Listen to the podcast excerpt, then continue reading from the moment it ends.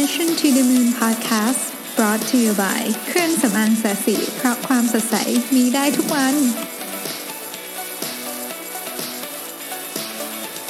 สวัสดีครับ ยินดีต้อนรับเข้าสู่ Mission to the Moon Podcast ประจำวันศุกร์ที่ 22 มิถุนายนนะครับ วันนี้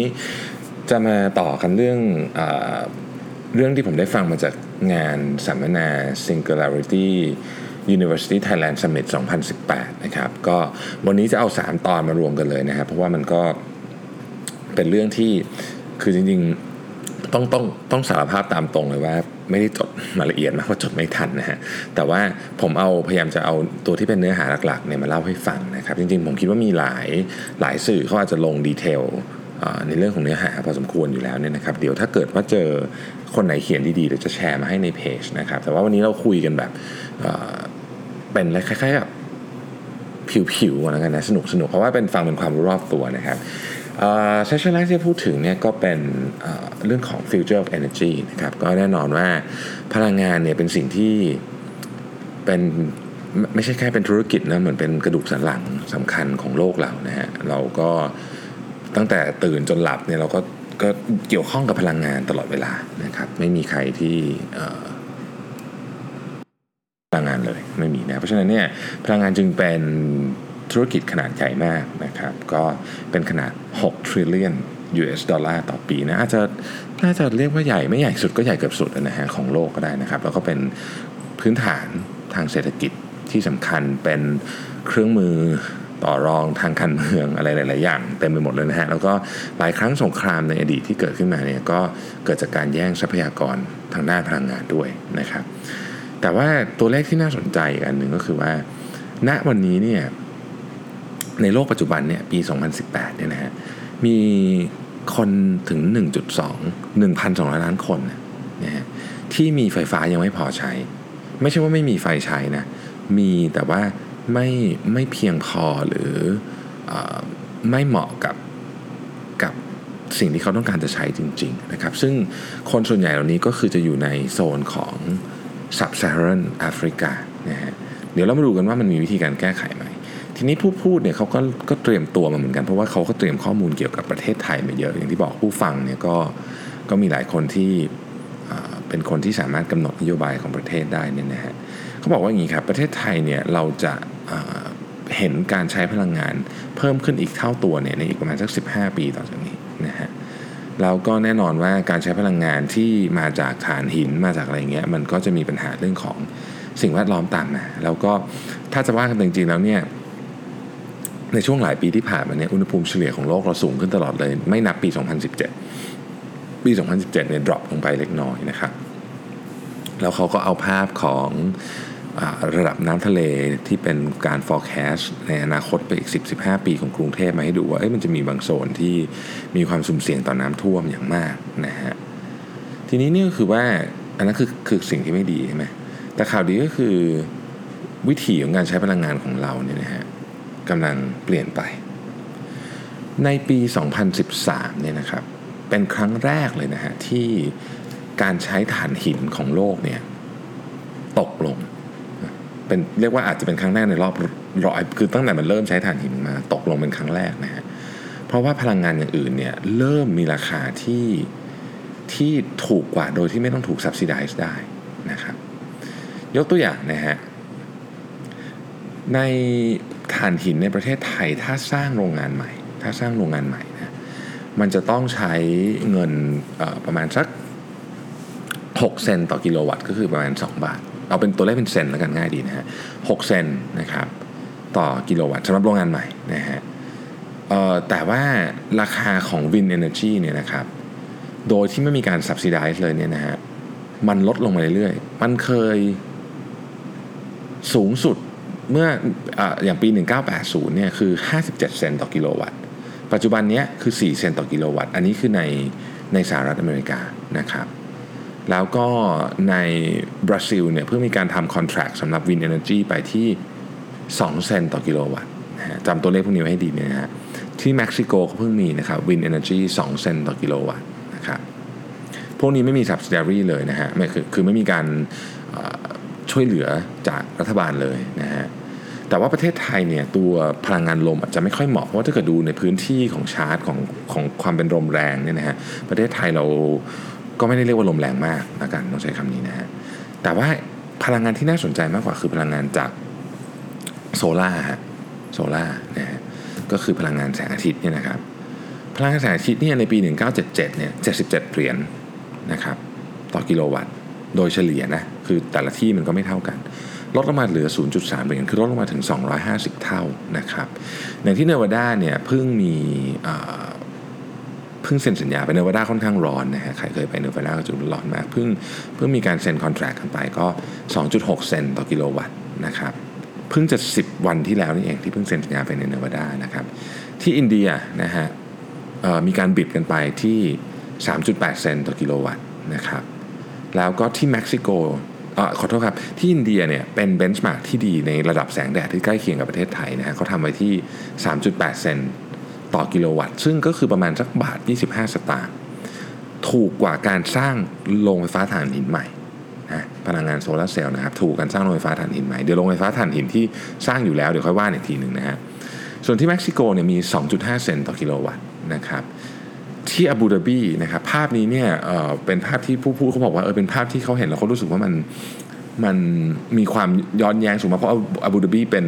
เป็นรัฐแห่งน้ำมัน แล้วคนที่มาคุยกันก็คือแต่งตัวแบบ traditional คนที่นั่นนะครับซึ่งมีผ้าโพกหัวอะไรเงี้ยแต่ว่าคุยกันถึงเรื่องของพลังงานโซลาร์เซลล์แล้วก็มีแผงโซลาร์นี่อยู่ข้างหลังนะฮะอาบูดาบี2.8 เซนต์ต่อกิโลวัตต์นะฮะชิลีนะฮะ2.15 เซนต์ต่อกิโลวัตต์นี่ก็เพิ่งก็เพิ่ง bid กันไปนะฮะราคาของของโซลาร์เนี่ยมัน drop ลงไป เยอะมากเร็วมากทำให้ปัจจุบันเนี้ยการใช้โซลาในโลกเราเนี่ยเพิ่มขึ้นอย่างมากนะครับเพิ่มขึ้นถึง 50 เท่าตัวเลยทีเดียวในช่วง 10 ปีที่ผ่านมานี้นะฮะในปี 2000 2017 อย่างเดียวเนี่ยเราพูดกันถึงที่ประมาณสัก 400 กิกะวัตต์นะทีเนี้ยเขาบอกว่าอย่างนี้ฮะเวลาดิมานของพวกนี้มันเพิ่มขึ้นเนี่ยหนึ่งเท่าตัวนะครับ มันจะทำให้ราคาเนี่ยตกลงราคาของตัวพวกขอบเทคโนโลยีเนี่ยดรอปประมาณสัก20-25%นต์นะฮะแต่ว่าทั้งหมดทั้งโลกใบนี้ปัจจุบันนี้แม้ว่าการเพิ่มขึ้นของโซลาจะเยอะขึ้นมากเนี่ยนะฮะแต่มันก็ยังเป็นพลังงานสักประมาณแค่2%เท่านั้นเองนะฮะแต่ว่าสิ่งที่น่าสนใจก็คือ ตอนแรกจำได้ไหมที่ผมว่ามีคนพันสองล้านคนอยู่ในโซนที่ไฟฟ้าใช้ไม่เพียงพอเนี่ยพันสองล้านคนเนี่ยโซนนั้นนะเป็นโซนที่แดดร้อนที่สุดในโลกเลยคือ Sub Saharan Desert ซึ่งถ้าสามารถเอา โซล่าเข้ามาใช้ได้เนี่ยมันจะเปลี่ยนเรื่องนี้ไปหมดเลยนะฮะประเทศไทยล่ะเป็นไงบ้าง ประเทศไทยเนี่ยโซล่ากับวินก็โตเร็วมาก 10 ปีที่ผ่านมาเนี่ยก็เพิ่มขึ้นร้อยเท่านะครับร้อยเท่านะแล้วก็คอสคอสเนี่ยในเมืองไทยเนี่ยปัจจุบันนี้ยังแพงกว่าฐานหินอยู่นะครับยังแพงกว่าฐานหินอยู่ แต่เขาบอกว่าอีก 6 เดือนนับจากวันนี้นะฮะ ราคาของโซล่าเนี่ยจะไปเขาเรียกว่า break parity line ก็คือราคาที่มันตัดกับราคาของถ่านหินนะครับในอีกประมาณ 6 เดือน ซึ่งประเทศในแถบแถบนี้นะครับ ก็บางประเทศผ่านจุด parity line ไปแล้ว บางประเทศกำลังจะผ่านนะอินโดนีเซีย ฟิลิปปินส์ อินเดียผ่านไปแล้ว อะไรอย่างเงี้ยกำลังจะผ่าน ซึ่งก็มีความน่าสนใจว่าเฮ้ยราคาพวกนี้มันลงเร็วมากนะครับ ทีนี้ เขามีคนถามว่าเอ๊ะแล้วเวลาถ้าเกิดแดดไม่ออกทำไงนะฮะแดดไม่ออกคำตอบคือแบตเตอรี่ครับ หลายคนคงรู้จักแบตเตอรี่เทสลานะครับ Powerwall ซึ่งแบตเตอรี่ก็คล้ายๆกับโซลาร์ครับ เวลาคนใช้เยอะๆเนี่ยสมมุติว่ามัน double ของ demand เนี่ยนะฮะราคามันก็ถูกลงนะครับทุก forecast ที่เกี่ยวกับแบตเตอรี่ที่ผ่านมาในอดีตเนี่ยที่ forecast โดย US Department of Energy หรืออะไรพวกนี้ผิดหมดเลยนะฮะผิดหมดเลยในอดีต เช่น US Department of Energy เนี่ยนะครับบอกว่าราคาแบตเตอรี่เนี่ยในปี 2018 เนี่ยจะอยู่ราวสัก 700 เหรียญนะฮะ700 เหรียญ ผมเข้าใจว่าหน่วยนี่เป็น kilowatt hour นะครับ ปัจจุบันมันอยู่สัก3 250แล้วเนี่ยนะฮะคือคือมันผิดไปเยอะมากนะครับ ซึ่งหนึ่งในบุคคลสำคัญที่เกี่ยวข้องเรื่องแบตเตอรี่นี่คืออีลอน มัสก์นั่นเอง การการการการที่แบตเตอรี่ราคาถูกลงเนี่ยมันช่วยเรื่องของโซลามาก เพราะว่ามันจะทำให้ clean energy คือโซล่าเนี่ยเป็น cheap energy ด้วย คือทั้ง clean ทั้ง cheap สมัยก่อนเนี่ย clean energy ก็ก็ก็ clean แต่ว่าแพง หลายคนก็ไม่ใช้ตอนนี้ทั้งถูกด้วยแล้วก็ดีด้วยนะครับ เพราะว่าราคาของถ่านหินราคาของอะไรพวกนี้มันมันขึ้นขึ้นลงลงหรือมีแต่จะขึ้นแต่ราคาของเทคโนโลยีเนี่ยมันลงขาเดียวอยู่แล้วนะครับมันลงขาเดียวอยู่แล้ว IEA ซึ่งมันย่อมาจาก International Energy Agency เนี่ยก็พูดไว้เลยบอกว่า solar cost is heading to 4 cent per kilowatt hour ซึ่ง rooftop solar เนี่ย is unbeatable เป็น source of energy ที่ unbeatable ซึ่ง IEA เนี่ยก็เป็นคนที่เหมือนกับ forecast ไว้ค่อนข้างจะ conservative มากอยู่แล้วเนี่ยนะครับ อันนี้น่าสนใจมาก ใน สหรัฐอเมริกาเนี่ยนะครับมี CEO ของบริษัทที่เกี่ยวข้องกับพลังงานพื้นฐานคนหนึ่งออกมาพูดว่า ภายในปีช่วงต้นของ 2020 เนี่ยนะฮะพลังงานจากที่เขาเรียกว่า renewable energies เนี่ยจะมีราคาถูกกว่านะฮะถูกกว่าลงลงไฟฟ้าพลังถ่านหินที่มีอยู่แล้ว ขอเน้นถูกกว่าโรงไฟฟ้าพลังถ่านหินที่มีอยู่แล้ว ไม่ใช่ที่สร้างใหม่นะ คือที่สร้างใหม่เนี่ยมันค่อนข้างจะแน่นอนว่าถูกกว่าแน่แต่ไอ้ที่มีอยู่แล้วเนี่ยโรงไฟฟ้าพลังงานถ่านหินที่มีอยู่แล้วเนี่ยคอสของการโอเปเรตโรงไฟฟ้าพลังงานถ่านหินเดิมเนี่ยจะแพงกว่าการสร้างโรงไฟฟ้าที่มาจากโซลา่าอันนั้นคือการคาดการณ์ในอนาคตอันใกล้นี้นะครับซึ่งประเทศไทยเราเนี่ยเขาก็บอกว่าอันนี้ผมขอไม่ดีเบตเรื่องการเมืองเรื่องอะไรทั้งสิ้นแต่ว่าในประเทศไทยของเราเนี่ยเขาบอกแล้วว่าเฮ้ยเราเนี่ยเป็นผู้นำเข้าพลังงานนะเรา เราเป็นเป็น net importer ของพลังงาน โดยเฉพาะถ่านหินนี่เราก็นำเข้านะฮะทำไมเราถึงไม่เอาเออพลังงานที่เกี่ยวกับแสงอาทิตย์พลังงานที่พวกเนี้ยเข้ามาเริ่มใช้ เพราะในอนาคตนี่มันเห็นชัดๆอยู่แล้วว่า สักวันหนึ่งเนี่ยมันจะถูกกว่านะฮะซึ่งเขาก็บอกทิ้งท้ายว่าทำไมเราถึงไม่ใช้มอ solar energy เพราะมันเป็น เรียกว่าเป็นแหล่งที่ sustainable จริง ๆ ของพลังงานนะครับโอเค อันนั้นก็คือ เรื่องที่เกี่ยวกับพวกไฟฟ้าถ่านหินอะไรพวกนี้นี่นะฮะเขาก็มาแตะเรื่องน้ำมันนิดหน่อย ซึ่งน้ำเรื่องน้ำมันนี่น่าสนใจนะครับเราก็รู้ราคาน้ำมันมันขึ้นมันลงนะครับแต่ว่ามีคนหนึ่งที่ออกมาพูดฮะเกี่ยวกับเรื่องน้ำมัน ซึ่งเป็นบุคคลที่อยู่ในวงการเลยนะครับ ก็คือชิคอัลเมสกิยามานีขออภัยถ้าผมอ่านชื่อผิดฮะซึ่งเคยเป็นรัฐมนตรีน้ำมันของซาอุดีอาระเบียนะเคยออกมาพูดอย่างนี้ครับบอกว่า the stone age didn't end for lack of stone and the oil age will end long before the world runs out of oil นะก็คือคือความหมายก็คือว่า เฮ้ย ไอตอนยุคหินที่มันจบไปมันไม่ได้จบเพราะว่าหินมันมันหมด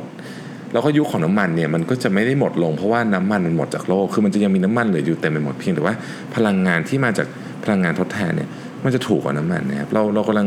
เรากำลังพูดถึงการเติบโตอย่างมหาศาลของรถยนต์ไฟฟ้าแน่นอนว่าเราเวลาเราพูดถึงรถยนต์ไฟฟ้าเนี่ยเราพูดถึงเราก็จะนึกถึงเทสลานะครับคนอื่นจะไม่ค่อยทำแต่ว่าถ้าเราไปเปิดดูหนังสือขอโทษครับเพจดังๆทั้งหลายอย่าง Bloomberg อะไรเงี้ยเราจะพบว่าเฮ้ย มันกำลังมีบริษัทรถยนต์ตั้งแต่ BMW ตั้งแต่ Audi ตั้งแต่ Mercedes ตั้งทุกคนนี่ยครับนิสสันใครๆก็ตามเนี่ยกำลัง develop รถยนต์ไฟฟ้าอยู่อย่างหนักหรือแม้แต่ Porsche เองก็กำลังทำรถยนต์ไฟฟ้าอย่างแบบดุเดือดมากนะครับแล้วก็เขามีการคาดการณ์กันว่ารถยนต์ไฟฟ้าเนี่ยจะเพิ่มขึ้นอีกเป็น 20-30 เท่าตัวในช่วงเวลา 5 ปีต่อจากนี้นะครับราคาของรถยนต์ไฟฟ้าเนี่ยซึ่งตอนนี้ต่ำสุดที่อเมริกามันคือประมาณ35,000 เหรียญเนี่ยมันจะ ค่อยๆ ลดลงลดลงจนในที่สุดแล้วเนี่ยมันผ่านเส้นราคาที่เรียกว่าเป็นรถยนต์ราคาถูกก็คือ 15,000 เหรียญเนี่ยในอีกไม่นานนี้นะฮะการใช้น้ำมันที่เรียกว่าเป็น peak oil demand เนี่ยนะครับก็มีการคาดการณ์กันว่าจะเกิดขึ้นในระยะเวลาอีก 5-10 ปีต่อจากนี้ หลังจากนั้นความต้องการในการใช้น้ำมันจะเริ่มลดลงครับ แล้วเขาก็ทิ้งท้ายไว้นิดนึงว่าประเทศไทยเนี่ย import พลังงานประมาณครึ่งหนึ่งนะครับทำไมเราถึงไม่เริ่มที่จะพิจารณาเรื่องของอพลังงานทดแทน หรือเรื่องของพลังงานที่มาจากแสงอาทิตย์อย่างจริงจังอย่างที่บอกนะครับนี่เป็นคำพูดของหรือว่าเป็นปรัฐาของบุคคลท่านหนึ่งนะครับ ซึ่งแน่นอนว่าผมเราขอไม่ลากเรื่องนี้เข้ามาเกี่ยวกับเรื่อง เกี่ยวกับเรื่องสถานการณ์ภายในของเราหรืออะไรก็แล้วแต่ ซึ่งมันก็มีคนที่มีความเห็นแตกต่างกันไป ผมก็แค่เล่าให้ฟังนะครับว่าเขาเล่าอะไรให้ฟังเฉยๆนะฮะก็ลองไปคิดกันดูนะครับหรือหาข้อมูลเพิ่มเติมกันก็ได้นะฮะต่อมาฮะเราเข้ามาสู่เรื่องต่อไปก็คือเรื่องของเอเรื่องของอาหารและการเกษตรนะครับคนพูดนี่ก็เป็นผู้เชี่ยวชาญด้านเนี้ยนะครับด้านเกี่ยวกับการเกษตร แล้วก็ด้าน เทคโนโลยีทางการเกษตรใช้คำนี้ดีกว่านะฮะชื่อเดวิดฮันต์นะครับเดวิดฮันต์นี่ก็เล่าบอกว่าเออจริงๆเนี่ยนะธุรกิจเกษตรเนี่ยก็เป็นธุรกิจหลักของประเทศไทยนะเพราะฉะนั้นเนี่ยมันก็จะมีเรื่องที่น่าสนใจอยู่ในนี้พอสมควรนะครับเขาบอกว่าประเทศเอยโลกของเราเนี่ยนะฮะไม่ไม่ได้มีปัญหาอะไรนะกับกับเรื่องของการขาดแคลนทางอาหาร เราทำเรามีอาหารเยอะที่จะให้ทุกคนกินได้อยู่แล้ว ปัจจุบันนี้มีคนอ้วน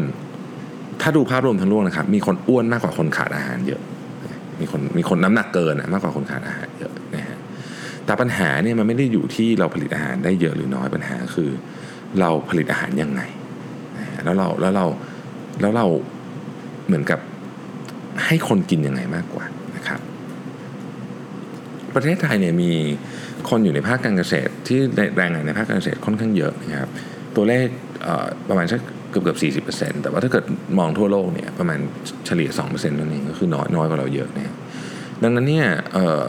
ประเทศไทยเนี่ยจึงจึงต้องควรศึกษาเรื่องเรื่องของ disruption เรื่องการเกษตรอย่างจริงจังนะฮะหัวข้อที่เราควรจะคำนึงถึงนะครับที่เกี่ยวข้องกับเรื่องของ เกษตรกรรมต่างๆ ในอนาคตเนี่ยมันก็ประกอบไปด้วย 7 หัวข้อด้วยกันนะครับอันที่ 1 เราจะเอาอาหารไปถึงคนได้ยังไงนะครับอันที่2เนี่ยเราจะทำยังไงให้การกินของเราเนี่ยมันสอดคล้องกับกับยีนในร่างกายของเรามากที่สุดนะครับอันที่ 3 ก็คือจะทำยังไงให้เราเนี่ยเป็นมิตรกับสิ่งแวดล้อมมากที่สุดในการผลิตกระบวนการในการผลิตอาหารทั้งห่วงโซ่ของเรานะฮะอันที่4เนี่ย เราจะทำยังไงให้เกิดการสร้างงานได้อย่างเหมาะสม อันที่5เนี่ยเรื่องของ moral เรื่องของศีลธรรมเนี่ยเราจะคุยกันเรื่องนี้ยังไงนะครับแล้วก็อันที่ 6 ก็คือเราควรจะให้ที่ที่เหมาะสมแก่การปลูกปลูกของอันนั้นแล้วส่งมันไปทั่วโลก อย่างสมมติว่าประเทศไทยเราปลูกอะไรดีอะทุเรียนเก่งเนี่ยเราปลูกทุเรียนแล้ว แล้วส่งไปขายทั่วโลกดี หรือว่าเราจะให้แต่ละประเทศปลูกของ ใกล้ๆตัวคืออาจจะเหมือนกับไปมานิพุเลตดินหรือหรือหรือสภาวะแวดล้อมเพื่อเขาปลูกของที่อยู่ใกล้ตัวแล้วกินกันใกล้ ๆ ดี เพราะอีกหน่อยเนี่ยต้นทุนทางทางด้านของการขนส่งมันจะลดลง และผลกระทบต่อสิ่งแวดล้อมในการขนส่งก็จะลดลงเพราะว่าเราเริ่มใช้พลังงานสะอาดมากขึ้น มันก็ต้องเริ่มเวทโจทย์นี้มากขึ้นด้วย ข้อสุดท้ายก็คือเรื่องของของเสียจะทำยังไงดีนะฮะ คำถามที่ใหญ่ที่สุดในทั้งหมดนี้คือว่าทำยังไงเราถึงจะเลี้ยงดูคนทั้งโลกได้ โดยที่ในกระบวนการนั้นเนี่ยเราไม่ทำลายโลกเราไปด้วยนะครับซึ่งเป็นคำถามที่น่าสนใจมาก เพราะว่าในกระบวนในในในในสเตจปกติตอนนี้เนี่ยเราฆ่าทั้งเอ่อแมลงทำลายดินนะฮะใช้ยาฆ่าแมลงอะไรต่างๆนานาแล้วก็มีการทิ้งอาหารเยอะมาก ฟู้ดเวสเนี่ยเป็นประมาณ 30%เลยนะของของของที่เราทำออกมา เพราะฉะนั้นคือว่าพูดง่ายๆคือเราเนี่ยอยู่ในอยู่ในช่วงเวลาที่เราต้องระบบบริหารจัดการเรามีปัญหามากในกระบวนการทางการเกษตรนะครับ แล้วถ้าพูดถึงการเอาเทคโนโลยีเข้ามาใช้นี่ก็ต้องบอกว่าเกษตรกรรมเนี่ยเป็นอินดัสทรีที่มีการเอาเทคโนโลยีเข้ามาใช้น้อยเกือบจะที่สุดละนะฮะน้อยเกือบจะที่สุดในโลกนี้แล้วนะครับ ดังนั้นเนี่ย ระบบที่เกี่ยวข้องกับเทคโนโลยีต่างๆเนี่ยจึงต้องถูกนำเข้ามาใช้เพื่อให้เราสามารถตอบสนองจุดประสงค์ที่ว่าเมื่อกี้ 7 ข้อเนี้ได้ดีขึ้นนะครับ สิ่งหนึ่งที่เขาคุยกันในในงานวันนั้นก็คือว่าเราต้องพูดกันถึงเรื่องของ smart farming แต่มันไม่ใช่แค่การเพิ่มประสิทธิภาพของการปลูก แต่มันหมายถึงการกลับไปสู่วิธีวิถีของการปลูกผักปลูกพืชที่ ที่ถูกต้องที่ที่เป็นธรรมชาติมากขึ้นยกตัวอย่างเช่นพืชเชิงเดี่ยวก็คือปลูกของเหมือนกันหมดเนี่ยนะฮะเขาเรียกว่ามันมันเป็น biological waste เลยนะคือคือคุณเห็นมันเขียวๆแต่ว่าจริงๆมันทำลายทั้งดินทำลายทั้งความหลากหลายทั้งพืชพันธุ์พืชที่ถูกต้องมันต้องปลูกหลายๆอย่างด้วยกันนะเหมือนฟาร์มผักออกไอเหมือนไล่ออร์แกนิกอะอย่างนั้นนะฮะแต่ว่าการทำอย่างนั้นเนี่ยมันก็จะมีความยากในการดูแลนะครับความยากในการดูแล ซึ่งเขาบอกว่าเทคโนโลยีสมัยใหม่เนี่ยสามารถเข้ามาช่วยได้ วันนั้นเขาโชว์ให้ดูนะครับ มีที่อังกฤษเนี่ยนะฮะมันมีฟาร์มอันหนึ่งซึ่งเป็นการทดลองนะครับ เรียกว่า hands free hector ฟาร์มนี้ไม่มีคนเลยแม้แต่คนเดียวนะครับไม่มีคนเลยแม้แต่คนเดียวทำทุกอย่างโดยไม่มีคนก้าวเท้าลงไปแตะพื้นเลย ตั้งแต่เริ่มปลูกจัดหน้าดิน เก็บเกี่ยววัดลดน้ำต้นไม้อะไรพวกนี้เนี่ยนะฮะใช้หุ่นยนต์ทั้งหมดหุ่นยนต์ทำอะไรบ้างหุ่นยนต์เนี่ยนะครับ เข้าไปปักเหมือนกับเอาพืชไปหย่อนไว้ใช่ไหมเสร็จแล้วเนี่ยคุณกลัวเรื่องของวัชพืชปกติต้องฉีดยาฆ่าแมลงถูกไหมฮะอันนี้ไม่ต้องฮะมันมีโดรนนะฮะมันมีโดรนมันมันเดินอยู่ในอยู่ในไร่อะพอมันเห็นวัชพืชขึ้นปุ๊บมันก็ดึงโดรนมันไม่ต้องนอนอะมันแค่ชาร์จไฟเฉย เออไม่ต้องชาร์จไฟด้วยมันใช้โซลาร์เซลล์มันก็ดึงดึงดึงดึงนะครับเพราะฉะนั้นก็มันก็ดึงทั้งวันนะฮะก็ไม่ต้องฉีดยาฆ่าแมลงเลยอะแยะนะครับเอ่อตรงไหนต้องการน้ำเยอะเซ็นเซอร์ในดินจะบอกให้ยตรงนี้ต้องลดน้ำเยอะลดเฉพาะตรงนั้น ตรงไหนไม่ต้องการน้ำเยอะไม่ต้องลดนะฮะเวลาปักเป็นเขาเรียกว่า plant ไอตัวเมล็ดพันธุ์อะก็ปักเป็นที่ที่แบบเฮ้ยต้องต้องตรงนี้ควรจะจะใส่ ไอ้นี่ติดกันเยอะๆตรงนี้ควรจะใส่ติดกันน้อยๆนะครับอะไรอย่างเงี้ยคือทุกอย่างเนี่ยใช้ใช้หุ่นยนต์เข้าไปหมดเลย แล้วมันก็มีตัววัดมาดูที่มือถือว่า ตอนเนี้ยสภาวะในฟาร์มทั้งหมดเนี่ยเป็นยังไงนะฮะโอ้โหแบบเจ๋งสุดๆเลยนะฮะมันมีไปถึงระบบ facial recognition ของวัวฮะ ไม่ใช่คนนะวัว คือวัวเนี่ยเวลามันแสดงแต่ละตัววัวมันทำหน้าตาไม่เหมือนกัน มันก็จะแสดงอาการต่างๆออกมา แล้วก็เขาก็สามารถวิเคราะห์อาการพวกนี้เพื่อบอกได้ว่าเฮ้ยมันจะป่วยหรือเปล่ามันจะอะไรหรือเปล่าทำให้เราเนี่ยสามารถที่จะ preventive maintenance วัวของเราได้ คือแทนที่จะต้องไปฉีดยาหมดทุกตัว หรือให้ยาแอนติเอ่อเขาเรียกว่าอะไรยาปฏิชีวนะกินเยอะๆก็ใช้ระบบ recognition นี้หรือมันอารมณ์ไม่ดีหรือมันอะไรคือมันบอกได้หมดเลยนะฮะบอกได้หมดเลยโดยโดยการใช้ facial recognition สุดท้ายครับปิดท้ายเล็กน้อยก็คือเรื่องของการผลิต การผลิตตอนนี้เนี่ยผมผมฟังทั้งหมดเนี่ยนะฮะรวมๆก็คือว่าสิ่งที่มันจะมาเป็นแบบพระเอกเลยก็คือ 3D printer เนี่ย 3D printer ตอนนี้เนี่ยเราไม่ได้ปริ้นแบบโมเดลอะไรขึ้นมาแบบเล็กๆ แบบที่เราคิดอย่างนั้นนะฮะปัจจุบัน 3D printer พรินได้เยอะมากล่าสุดพรินเครื่องยนต์ของเครื่องบินได้แล้วพรินมา 35%เนี่ยของเครื่องยนต์ของเครื่องบินส่วนตัวลำหนึ่งนี่นะครับ ถูกพรินมาด้วย 3D printer นะครับ รถยนต์นี่ไม่ต้องห่วงเลยนะฮะ รถยนต์นี่พรินได้เลยนะโมโมที่ทำพวกตลับ อันนี้น่าสนใจมาก เดี๋ยวผมจะลองไปศึกษาเรื่องนี้ดู โมที่ทำพวกตลับต่างๆ ที่เป็นสมัยก่อนต้องทำกันตัวเป็นล้านเนี่ยนะฮะแล้วก็ใช้เวลาทำหลายเดือนเนี่ย สามารถทำได้ในราคาไม่กี่ร้อยเหรียญนะเราใช้เวลาหลักวันทำนะฮะซึ่งซึ่งราคาของ 3D printer แต่ก่อนเนี่ยโอ้โหตัวหลายแสนนะครับปัจจุบันนี้ 400 เหรียญก็ซื้อได้แล้ว เพราะฉะนั้น 3D printer เนี่ยครับจะเป็นจะเป็นเขาเรียกว่าเป็นอนาคตเลยนะของของหลาย ๆ อุตสาหกรรม แต่มันไม่ใช่ของที่เราเห็นเป็นชิ้น ๆ นะฮะมันจะมีทั้งเรื่องของอุตสาหกรรมก่อสร้าง บ้านพรินทั้งหลังจาก 3D printer ก็ได้ AI design drone ก็คือเราบอกโจทย์มัน แล้ว AI มันจะค่อย ๆ ดีไซน์ของที่มันเป็น เป็นอันนี้เรียกว่ามันเป็นเหมือน 4D นะคือมันจะค่อยๆขยับขยับจนกระทั่งมันเจอรูปทรงที่เหมาะสมที่สุดที่ต้องการเป็นฟังก์ชันที่เราจะเอานะฮะหรือ AI design motorcycle เนี่ยเราบอกว่าเฮ้ยเราอยากได้ เราอยากจะได้มอเตอร์ไซค์ที่มีฟังก์ชัน 1 2 3 4 แบบนี้ใส่โจทย์เข้าไป AI มันจะดีไซน์ให้เราพิมพ์ออกมานะครับ Adidas อีกหน่อยจะพิมพ์รองเท้าเพื่อที่จะฟิตกับเท้าคนมากที่สุด และยังไม่เท่านั้นถ้ามีวัสดุที่เป็น smart material เนี่ยมันจะค่อยๆ ปรับเปลี่ยน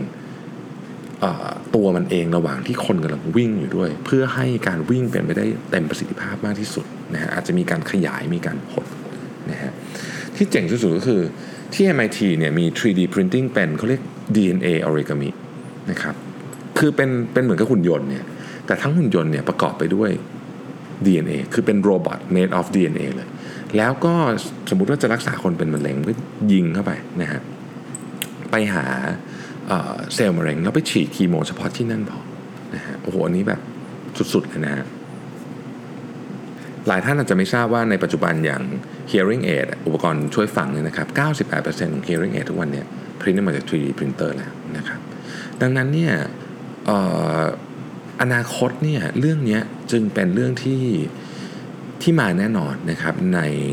ระบบอุตสาหกรรม แล้วก็จะทำให้ supply chain เนี่ยมันเปลี่ยนไปหมด นะ supply chain ทุกอย่างเนี่ยก็จะเปลี่ยนไปเยอะมาก ผู้พูดก็บอกว่า เออ ให้ถ้านึกอะไรไม่ออกให้นึกถึงซาร่าซาร่าเสื้อผ้านั่นแหละ มันจะเป็นอารมณ์ประมาณนั้นนะฮะว่าทุกอย่างก็จะถูกทำเอ่อ on demand ความเจ๋งก็คือคนพูดอะเขาก็ใส่เสื้อที่ปริ้นจาก 3D printer ที่เขาไปซื้อมาที่ช็อปคือคุณเดินไปที่ช็อปปุ๊บ คุณก็ไปวัดตัวเสร็จก็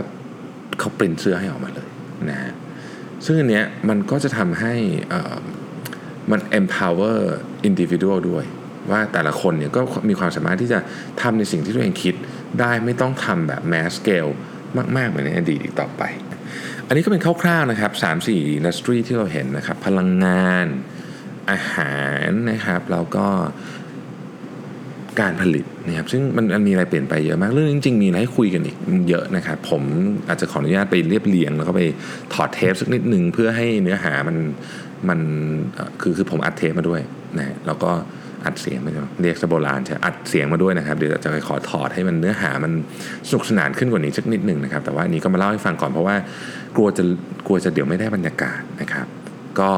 วันนี้ผมไม่ได้ไปงาน Tech Source นะครับ จริงๆ ติดงานเยอะมากอยากไปมาก แต่ว่าพรุ่งนี้นะครับใครไปงาน Tech Source ก็พบกันนะฮะเดี๋ยวเจอที่งาน Tech Source งาน Tech Source ก็น่าจะมีอะไรสนุกๆให้ฟังเยอะมาก พรุ่งนี้เห็นเซสชั่นน่าสนใจเต็มไปหมดเลย ใครซื้อบัตรแล้ว ก็อย่าลืมแวะไปนะครับผม วันนี้นะครับอยากจะมาแนะนำหนังสือเล่มหนึ่ง ชื่อว่า um, velocity นะครับ เป็นหนังสือที่พูดถึงกฎ 7 ข้อ ที่จะพาโลกเราไปในยุคดิจิทัลก้าวไปในยุคดิจิทัลซึ่งเป็นตีมเดียวกับที่เราพยายามคุยอยู่ในวันนี้นะครับ เป็นหนังสือที่อ่านสนุกมากอีกเล่มหนึ่งนะครับ อาจจะไม่ได้ใหม่มากแล้วมันพิมพ์ปีไหนนะของเปิดดูก่อน พิมพ์ปี 2012 แต่ว่าคุณเชื่อไหมว่าสิ่งที่เขาพูดในนี้วันนั้นยังไม่เกิดวันนี้เนี่ยหลายเรื่องเกิดขึ้นแล้วนะครับ น่าสนุกมากเป็นอีกหนังสืออีกเล่มหนึ่งที่ผมคิดว่าควรหามาอ่านนะครับผมโอเค ก็วันนี้ก็หวังว่าจะได้ ความรู้รอบตัวไปบ้างเนาะเอาไว้เล่นๆนะครับ เอาไว้คุยกับเพื่อนเล่นๆสนุกดีนะฮะก็ขอบคุณที่ติดตามนะครับ Mission to the Moon แล้วเดี๋ยวพรุ่งนี้กลับมาใหม่พรุ่งนี้พรุ่งนี้วันเสาร์นะเอาเรื่องแบบ inspiration บ้างดีกว่านะครับผม วันนี้ต้องขอบคุณท่านที่ติดตามนะครับ แล้วก็ขอให้มีความสุขกับวันหยุดสุดสัปดาห์นะครับ สวัสดีครับ